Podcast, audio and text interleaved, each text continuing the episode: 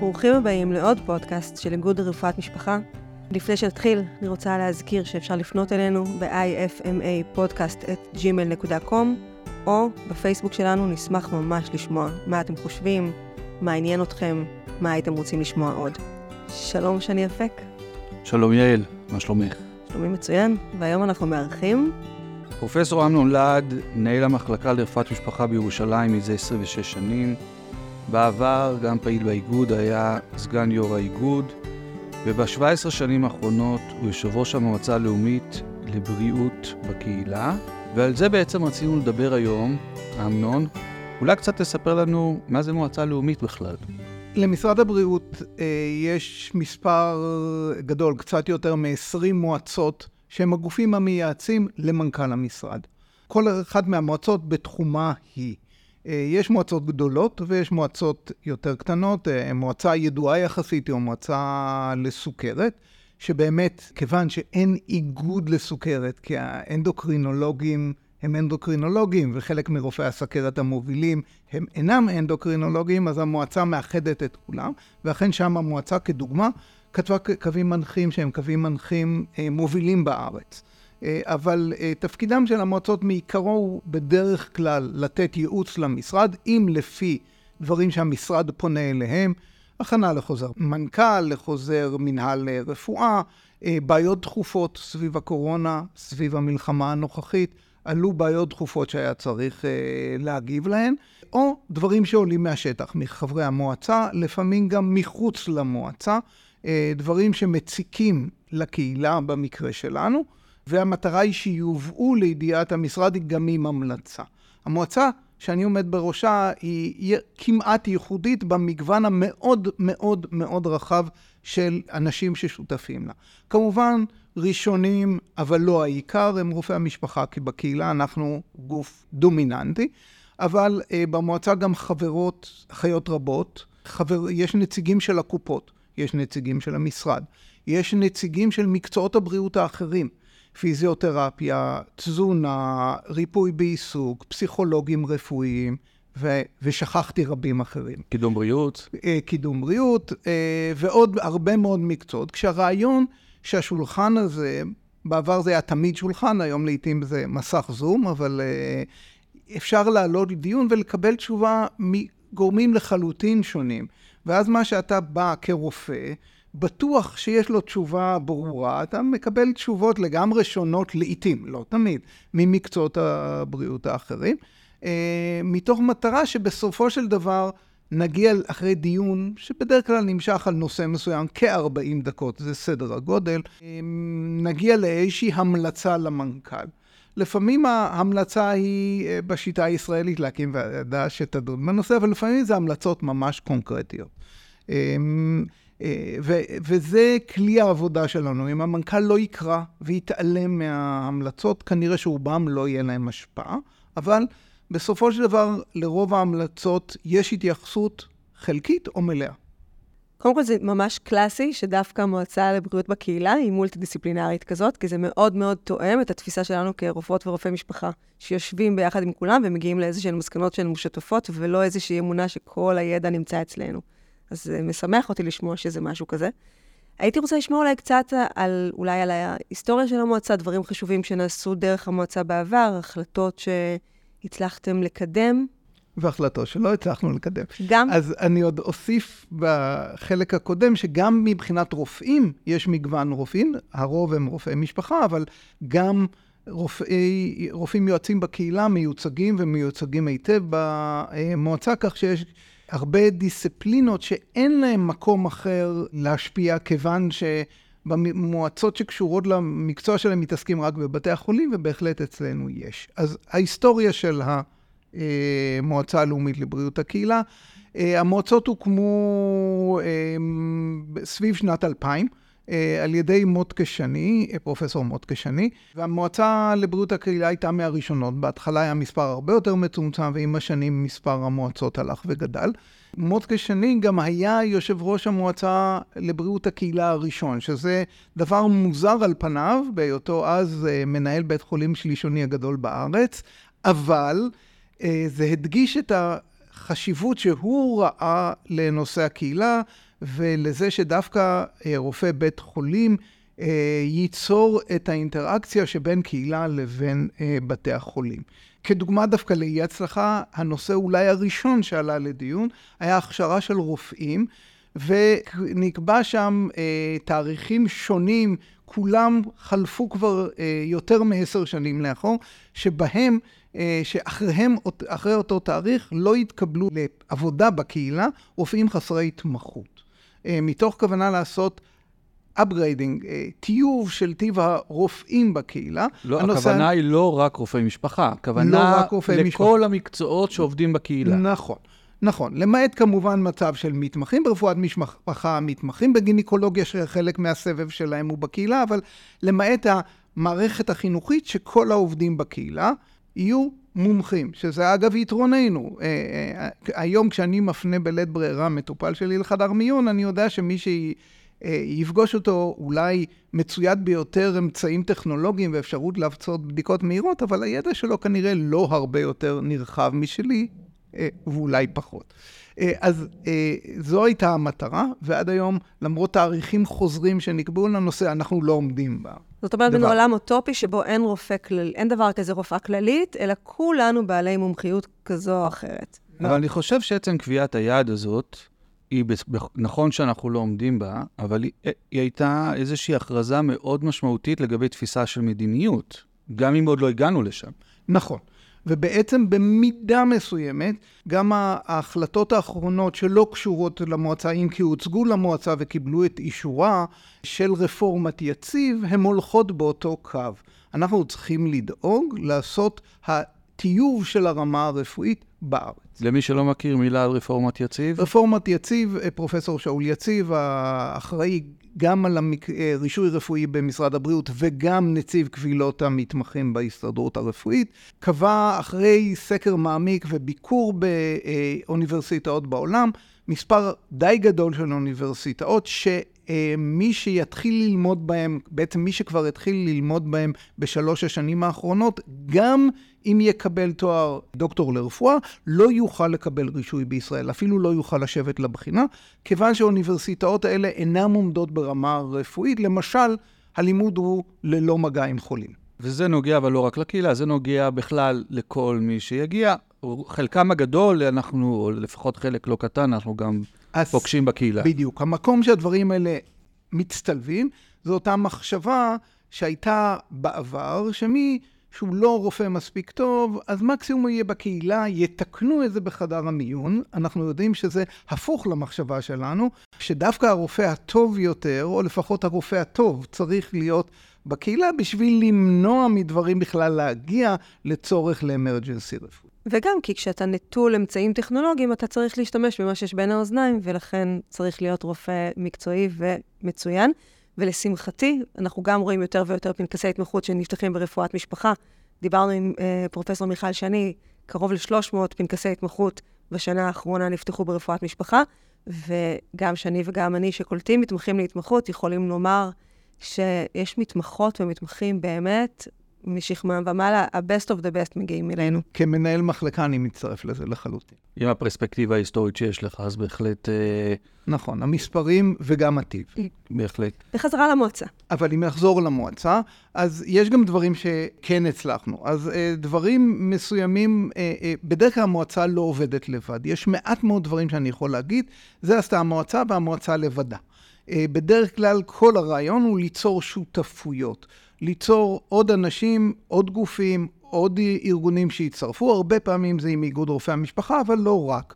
דברים שהצלחנו אה, לקדם כדוגמה, אז בצד הרגולטורי דווקא היו הרבה דברים, אה, ביטול הצורך באישור אה, בריאות למכון כושר כדוגמה, המועצה הייתה מעורבת בו הרבה מאוד, לא לבד, ביחד עם אחרים, שינוי טופס אה, רישיון נהיגה, שוב, ביחד עם אחרים, אה, ביטול הצורך באישור בריאות לילדים שחולים חמישה ימים או פחות בחזרה אה, לבית הספר, זה בהחלט התחיל וצמח במועצה וכמעט כולו היה במסגרת המועצה.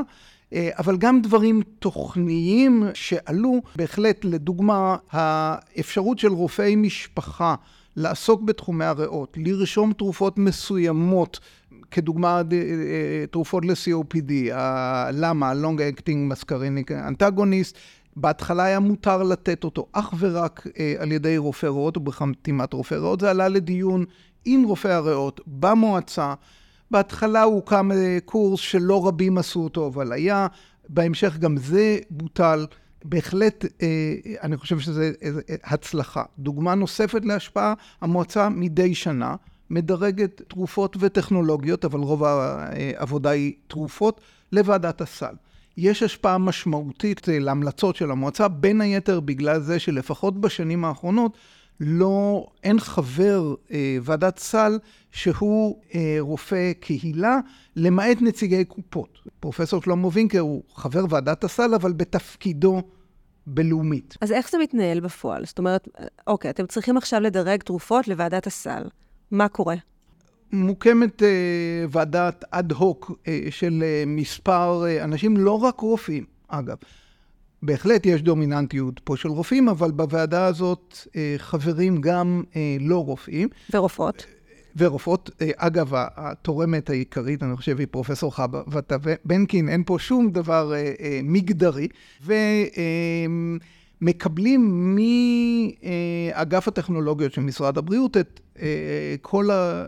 תרופות שעברו את הסינון הראשון, כי יש עוד הרבה דברים שאפילו לא עוברים סינון ראשון, אה, ואתה צריך לדרג אה, כל דבר לפי החשיבות הקליניות שלו, היעילות שלו, הקבלה שלו על ידי הציבור, ואחרי זה זה דירוג ליגה.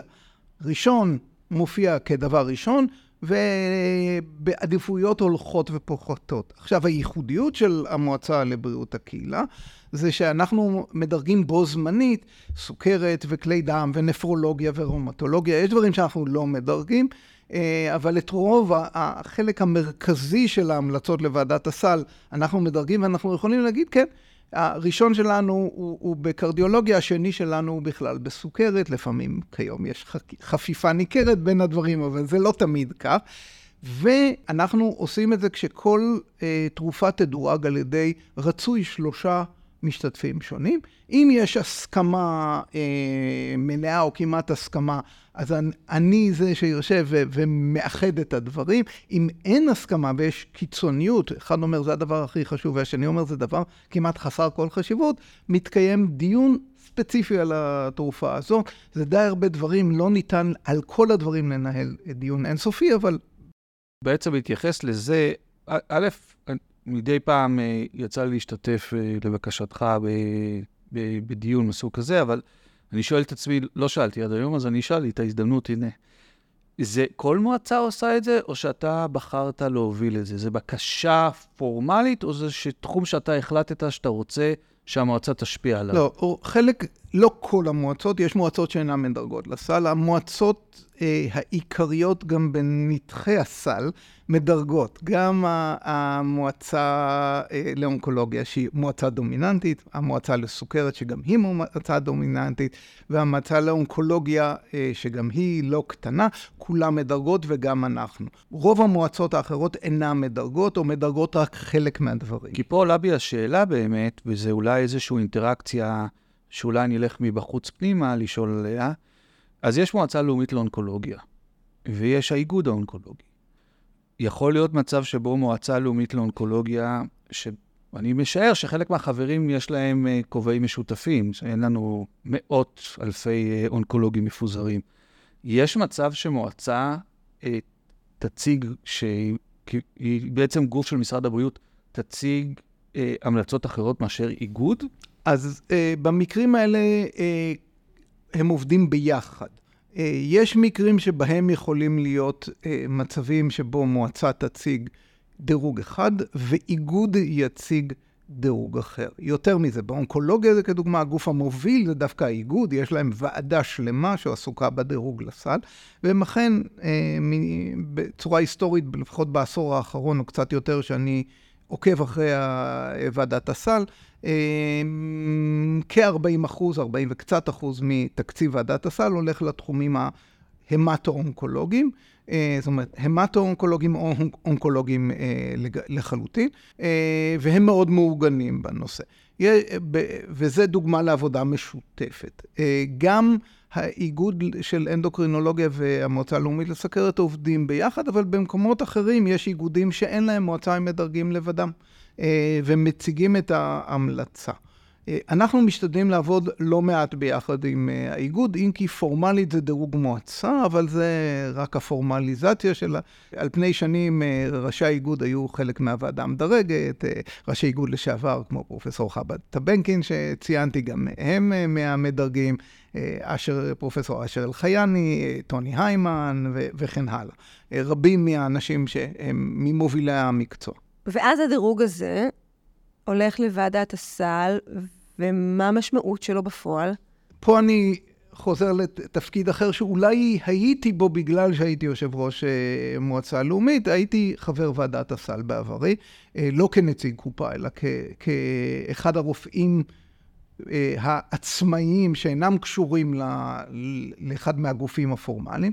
מתקיים דיון בתוך ועדת הסל ויש משקל גדול להמלצות של האיגודים המקצועיים או של המועצות, וזה מובא לדיון. אמ, זה מהווה סמך. לא יעזור, הדיון בוועדה, כשמגיעים לתרופות בסוף, לסבב האחרון, הוא על פי רוב מעמיק יותר מאשר הדיון הראשוני שמתקיים, ובהחלט, אבל מתחשבים בדברים, מתחשבים, ולפעמים קורים, אני זוכר מקרה, שבו קראנו, דווקא, זאת אומרת, כמובן, אני זוכר את מה שהייתי בו, קראנו לנציגי איגוד שאין לו מועצה, שדירגו אה, תרופות מסוימות, אני בכוונה לא אנקוב בשם האיגוד, ובדלתיים סגורות הם אמרו, כן, אבל אנחנו חושבים שהדירוג הזה, זה אמנם הדבר החשוב ביותר אצלנו בתחום, אבל זה לא אה, בשורה גדולה ולא היינו מצרפים, או זה לא שונה מהותי מאשר תרופות שכבר קיימות. ואמירה הזאת לחברי הוועדה, כשהתחום אה, שלהם, הם לא מבינים עד את כל הנקודות, זו אמירה מאוד משמעותית. כן, זאת אומרת שזה משהו מאוד משמעותי ב... בוועדת הסל מבחינת הגושפנקה כן. המקצועית. כן, אחד הדברים שלפעמים יצא להשתתף במועצה זה דיונים מאוד מעניינים ומרתקים, ואחד מהדברים שאני זוכר, שיצא לי להיות כי הייתי מוזמן למשהו אחר, אבל יצא לי אה, להיות נוכח בישיבה, היה, ואני חושב שהוא דוגמה טובה, ואני למדתי ממנה הרבה, היה דיון סביב אה, הפטיטיס C. בואו נשים שנייה כותרת. גם המועצה הלאומית וגם האיגוד, דיברנו על זה מדי פעם, מקבלים מדי פעם חוזר משרד הבריאות. אחת ל, כמו שאמרתי, יום-יומיים, כן? משהו כזה. והחוזרים האלה, אני חייב לתת פה את הקרדיט ואת ה... ובאמת את הקרדיט לתהליך, הם לפני שהם עוברים בעצם החוצה, בעצם עוברים למשובים.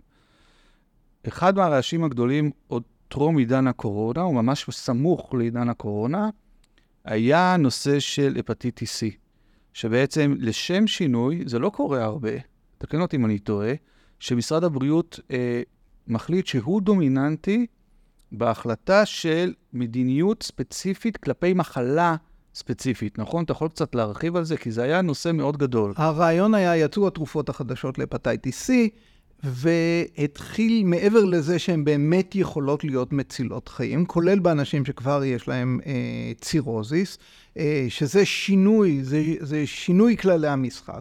זה תרופות שבדירוג, אה, שוב, של ועדת סל, אה, יש מעט מאוד תרופות שהן A10. A10 זה תרופה שאתה חייב להכניס, שאין ברירה. מועטות הן התרופות שמגיעות לדירוג הזה. A9 יש כבר, אבל A10, אה, אחת לכמה שנים רק יש אחת כזו. אה, ובנוסף זה נתן איזו תקווה של ארדיקציה, או כמעט ארדיקציה, לא נוכל להיות מבודדים מהעולם, אבל לפחות הקטנה דרמטית של כמות החולים וההעברות החדשות של הפטייטיס C בארץ. אה, ולכן המשרד חשב שיש אפשרות להגיע לסקר כללי, זיהוי רוב הנשאים, שהם ברובם אסימפטומטיים עד לשלב מאוחר, אה, מתן התרופה ועל ידי זה גם הצלת האנשים, או חלק מהם, וגם הקטנת מאוד עומס התחלואה העתידי בארץ. אה, היה כאן גם נושא כלכלי, כי היה איזשהם הסכמים עם חברות התרופות של שצפו כמה מנות יינתנו כל שנה, אה, כאשר אם נעבור את המספר הזה, חלק מהעלות נופלת על חברות התרופות, אה, כך שהיה כדאי לנסות להגיע לכמה שיותר מה אנשים. שנקרא סיכון משותף. נכון. זה קרה עוד כמה פעמים, אבל זה לא הצליח. אני חושב שברוב הפעמים ברוב משותף הפעמים זה לא לא הצליח. מצליח. זה נשמע מצוין כשמקבלים את ההחלטה, זה קצת פחות כשזה מגיע לשטח. השטח לוקח לנו יותר שנים להניע פרויקט, מאשר הטווח שעליו עושים את ה-cost sharing. ואז בעצם מה הייתה הבעיה שלנו? כי, למה זה בעצם עלה לדיון? כי על פניו זה נשמע אוטופי. אז חלק היה מהצורה הסופר כוללנית של זיהוי האוכלוסיות בסיכון. והדבר העיקרי היה סביב הנושא שבעצם כל, אה, הוגדרה, כל יוצאי ברית המועצות לשעבר הם אוכלוסיית סיכון. זה א', אוכלוסייה מאוד גדולה. דבר שני, אה, זה אומר שאם רופא המשפחה לא הציע, הוא נכנס גם לאזור של אחריות משפטית. אה, לא הצעת, לא תיעדת שהצעת, אה, יכול להיות שתימצא אחראי על זה 10-15 שנים אחר כך, כשאותו אדם אה, פיתח צירוזיס, או הייתה לו הפטומה, או, או כל דבר אחר שזה סיבוך של המחלה. אבל אה, היה עוד נקודה, וזו המחשבה שיש פה אה, סטיגמה לאוכלוסייה מאוד גדולה. מחשב... הנושא השלישי היה שבעצם אנחנו חשבנו שיש דרכים יותר מוצלחות מאשר להגיד לרופא המשפחה לעשות את זה, כיוון שהנתונים האלה מצויים בעוד מקומות ואפשר להגיע אל אותה אוכלוסייה בצורה חצי דיסטר... דיסקרטית, גם לא דרך הרופאים, ולהגיד להם, לכו להיבדק, תגישו, תיגשו אל רופא המשפחה שלכם, או אל אחות במרפאה ותבקשו את ביצוע הבדיקה. האפשרות הקיצונית, אבל היא יקרה מאוד, היה לעשות פשוט סקר נוגדנים לכלל האוכלוסייה בארץ, אבל uh, יש לזה עלות קצת גבוהה. ואני אוסיף גם שזה ניצול לא נכון של הזמן שלנו כרופאות ורופאי משפחה, כי בסוף כל משימה ששמים עלינו, וזה משהו שחייבים להגיד, היא באה על חשבון משהו אחר. ולכן כל משימה שהמדינה רוצה שמישהו יעשה, או שרופאת המשפחה תעשה, צריכה לחשוב על מה זה משפיע ואיזה משימה אחרת נגרעת. וכשלוקחים משהו כל כך כוללני, ושלא דורש איזשהו אקספרטי מיוחד, זה בזבוז של משאב המאוד מאוד מאוד חסר בזמן, שנקרא רופאת משפחה. ובשביל לפתוח את זה, קצת בשביל להבין את הדינמיקה, כפי שאני חוויתי אותה במועצה, אני אראה את התגובה שלך, זה שבאותו, באותו ספציפית, אבל אולי זה נותן דוגמה רחבה, היו בעצם נציגים של מומחים לכבד. אין בעצם הרי מומחיות לכבד, נכון? זה בעצם... בתוך גסטרו. יש בתוך גסטרו, אבל יש גם, יש גם רופאים שמטפלים בכבד שלא עברו דרך גסטרו. זאת אומרת, זה תלוי איפה אתה נמצא, אבל זה לא... הנושא המרכזי שהיו נציגי, נקרא לה מכוני כבד, או המובילים של תחום הכבד, שבוודאי רצו שרופאי המשפחה יעשו את זה, ומאוד תמכו, והמשרד, המשרד הוא גוף גדול, אז בסוף יש איזה שניים, שלושה אחראים שלקחו את זה לידיים שלהם, ובעצם התחושה שלי הייתה, ותקן אותי אם אני טועה, שבהתחלה בנו את התהליך עם רופאי הכבד, לאן אנחנו רוצים להגיע, ואיכשהו בדרך לקחו קצת אותנו כמובן מאליו, ולא לא להבין מה המשמעות של זמן, ניהול סיכונים, אלטרנטיבות וכולי, זה נכון? זה לא הפעם היחידה, נכון מאוד, זה לא הפעם היחידה, לאחרונה חווינו את זה שוב עם נושא ההשמנה. בנושא ההשמנה ישבו אותם מומחים לא רבים בארץ שעוסקים בתחום ההשמנה. והטילו את זה על רופאי המשפחה ועוד קבעו יעדים שתוך כמדומני שלוש שנים יזהו ויציעו טיפול ל-50% מבין האנשים עם BMI מעל 30. הייתי אומר שזה אחוזים, עשרות, זה ודאי מעל עשרה, זה כ-15% מהאוכלוסייה המטופלת שלנו, שזה לא ריאלי בשום, בכל הבחינות, גם בזמן רופא וגם ריאלי, וגם האבידנס של זה הוא בעייתי, ומסתבר שזה הרבה בעייתיות. אבל שוב, התחיל התהליך באמת עם היועץ המקצועי, כשבסופו של דבר מטילים את זה על רופאי הקהילה או על צוותי הקהילה, בלי שצוותי הקהילה היו שותפים לדיון, והמועצה מאפשרת להציג, רגע, תעצרו, בואו נחזיר את הדיון עשרה צעדים לאחור, אנחנו פה, אנחנו לא אומרים שמה שאתם אומרים הוא לא נכון. התרופות להפטייטיס C סופר חשובות. הטיפול בהשמנה הוא נושא חשוב.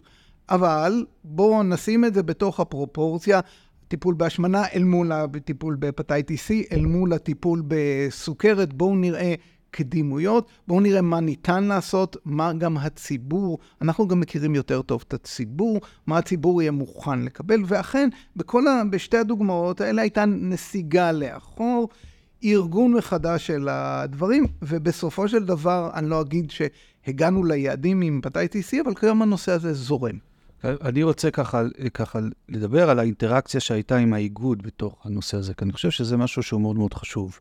כי בעצם, כשאנחנו מדברים, וזה לא פעם, זה גם קרה עם הריאות בתקופה מסוימת, יש דברים ש, ש, שקורים אחת ל, גם זה לא קורה כל חוזר, אבל זה גם לא קורה אחת לשנתיים. אז בעצם יש אה, איזשהו אה, אלמנט שבו האיגוד נמצא בדיון מקצועי אל מול איגודים אחרים, עם רעיונות כאלה ואחרים, נקרא לזה בעדינות. האיגוד לפעמים נמצא אל מול חוזרים של משרד הבריאות, שלפעמים זו יוזמה של משרד הבריאות, ולפעמים הם ניזונים מאיגודים אחרים. ובעצם החוויה שלי היא שהמועצה היא הייתה, מהווה, לא הייתה, מהווה פלטפורמה נוספת לדיון רב-מקצועי שמייצג את הקהילה, ובעצם מאפשרת לנו זירה נוספת של דיון ואפשרות להשפיע, כאשר בעצם אז שותפים גם מקצועות שאינם אה, בהכרח רפואיים, מקצועות נוספים. לנושא, למשל, בנושא ההשמנה, אה, היה נדמה מס, לפעמים, נדמה, שחוץ מאשר שאנחנו נטפל ב-50% מהאנשים שסובלים מעודף משקל או השמנה, וגם יגידו לנו איך לטפל, אז יש את הנושא של הסקירה ויש את הנושא של הטיפול. אנחנו בסוף צריכים לרשום תרופות. ובעצם באורחות חיים, למשל, אנחנו מבינים שהמערכת היא הרבה יותר מורכבת, ולו גם אפילו לא בעולם הרפואה, בעולם של חינוך, בעולם של מיסוי על תזונה, בעולמות שהם הרבה מעבר רק להחלטה שמתרחשת בחדר רופא המשפחה, וברגע שזה מושת על רופא המשפחה, רופא המטפל, אז, אז בעצם גם הציפיות לא ריאליות מהתהליך. ואני חושב שהזירה הזאת היא זירה שחשוב שיכירו, וחשוב שידעו ויבינו מה, חשיב, מה, חשיבות של, מה החשיבות של שיתוף הפעולה. יותר מזה, זה, זה כמובן, בגלל המולטי-דיסציפלינריות, גם הדיון בדרך כלל הוא פחות טעון. כששני איגודים נפגשים, ולכל אחד יש אינטרסים אה, משלו, יש איזה מתח וכמעט עימות, או יכול להיות, ולפעמים זה גם מגיע לעימות ממש. במועצה, למרות שהיא בכל אופן מזוהה כמועצה לבריאות הקהילה, אה, בגלל המגוון הרחב של החברים, הדיון, אני חושב, הוא יותר פתוח. כדוגמה, יש לי אה, רופא גסטרונטרולוג בקהילה, שהוא, אפילו יש שניים, שהם חברי מועצה. אה, ואז הם יושבים בשני המקומות בו זמנית. הם, הם גם קשובים והם יודעים את הבקשה של הגסטרו-הפתולוגים, אבל הם גם מבינים את הצרכים של הקהילה, הם גם, הם מין גשר בין הדברים. שלא לדבר, אה, שוב, בנושא השמנה, אה, בתוכנית הראשונית, הנושא של חינוך לבריאות, אה, היה איזה הערת אגב בתוך הנושא הזה, ואחרי שהוא עבר את הסיבוב הנוסף, הוא הפך לדבר מרכזי. אני אגיד שיש מועצה לאומית לקידום בריאות.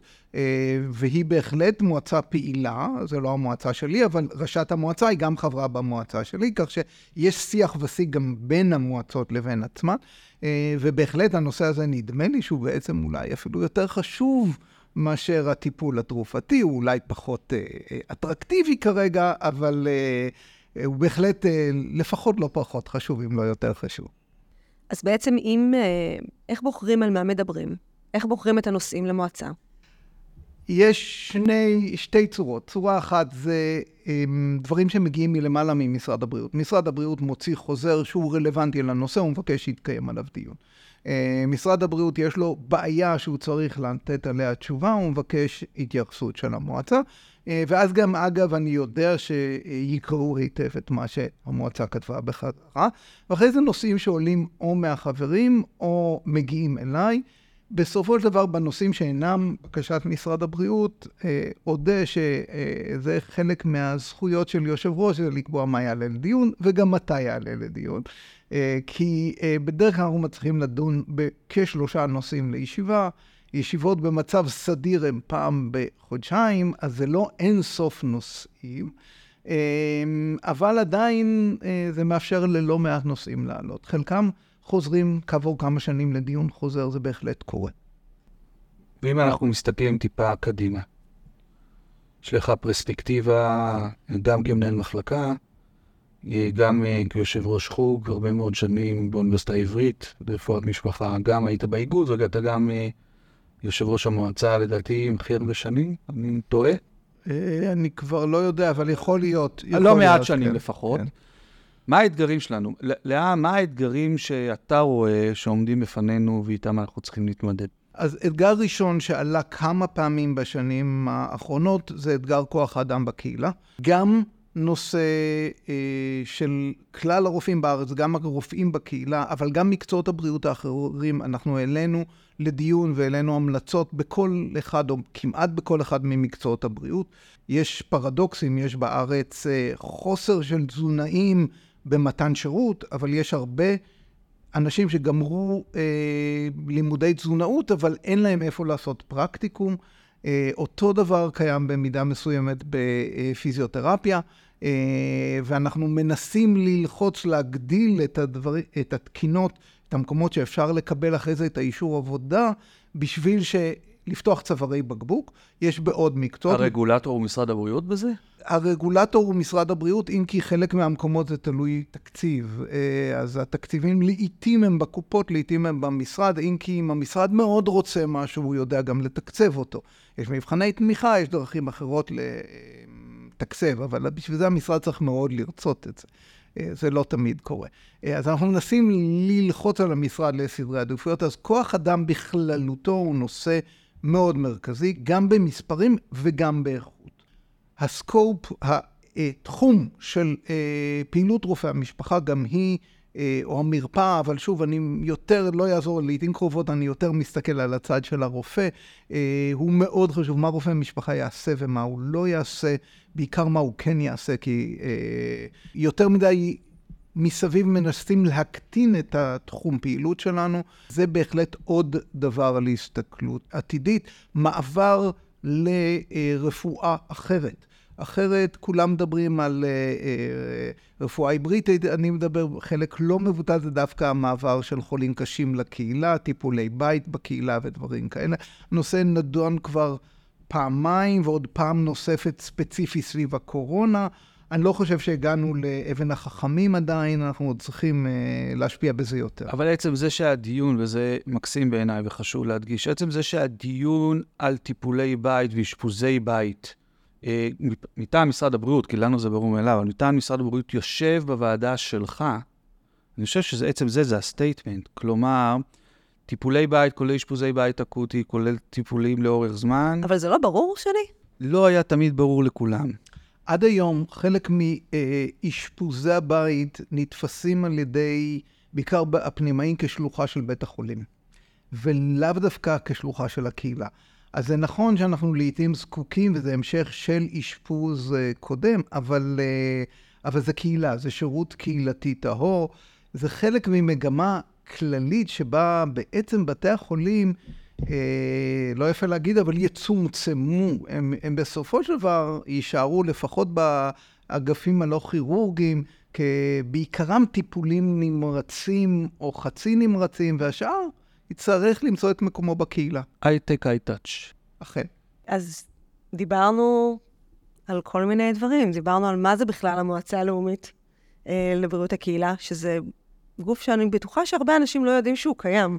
ואיזה דברים מדהימים קורים שם, ועל המולטי-דיסציפלינריות שלו, והמגוון המאוד מאוד רחב של נושאים שאתם מתעסקים, גם שמגיעים מלמעלה וגם שמגיעים מלמטה, ואולי גם קצת מהצדדים, ממועצות אחרות וכולי. דיברנו קצת על ההצלחות והכישלונות, ואני חייבת להגיד שגם הכישלונות שתיארת הם לא כישלונות, הם תחנות בדרך בעיניי. הם דברים שאולי לא הגיעו למקומות ש... חלמנו אותם, אבל הם הדרך לחלום, כמו למשל הגדלת מספר המומחים והמומחיות ברפואת משפחה ובכלל. אה, ודיברנו על שיתופי פעולה שהם בעיניי לחם חוקינו כמטפלים בקהילה. נכון, אנחנו כל הזמן עסוקים בשיתופי פעולה. וסיימנו ב- באתגרים לעתיד, כי אם לא נחשוב קדימה ולא נסתכל לאן אנחנו הולכים, אז uh, ניתקע באיזה קיר או משהו. פרופסור אמנון נד, איזה כיף היה לארח אותך. מילה אחרונה? אני כן אשמח אם מישהו מהמקשיבים, השומעים שלנו, יש לו נושא בוער שקשור לקהילה, אם הוא ייצור איתי קשר, ומאוד יכול להיות שזה יכול להיות התחלה של תהליך של להביא עוד נושא לדיון, ואולי גם יותר מדיון, גם להשפעה. ואיך היית רוצה שיפנו אליך? הצורה הכי נוחה זה אולי מייל, סך הכל קל להשיג אותי, אני חושב שמצוי בהרבה מקומות. תודה. מהמם, אז אפשר לפנות כמובן לפרופסור להט במייל, או אם תרצו, אפשר לפנות אלינו ב-ifma podcast@gmail.com או בפייסבוק שלנו ולכתוב, ואנחנו נעביר את הפניות לפרופסור להט, ומי יודע, אולי יצמח מזה איזשהו תהליך חדש של שינוי. בפודקאסט. בפודקאסט. תודה. תודה רבה לפרופסור להט, תודה רבה יעל. תודה רבה, שני.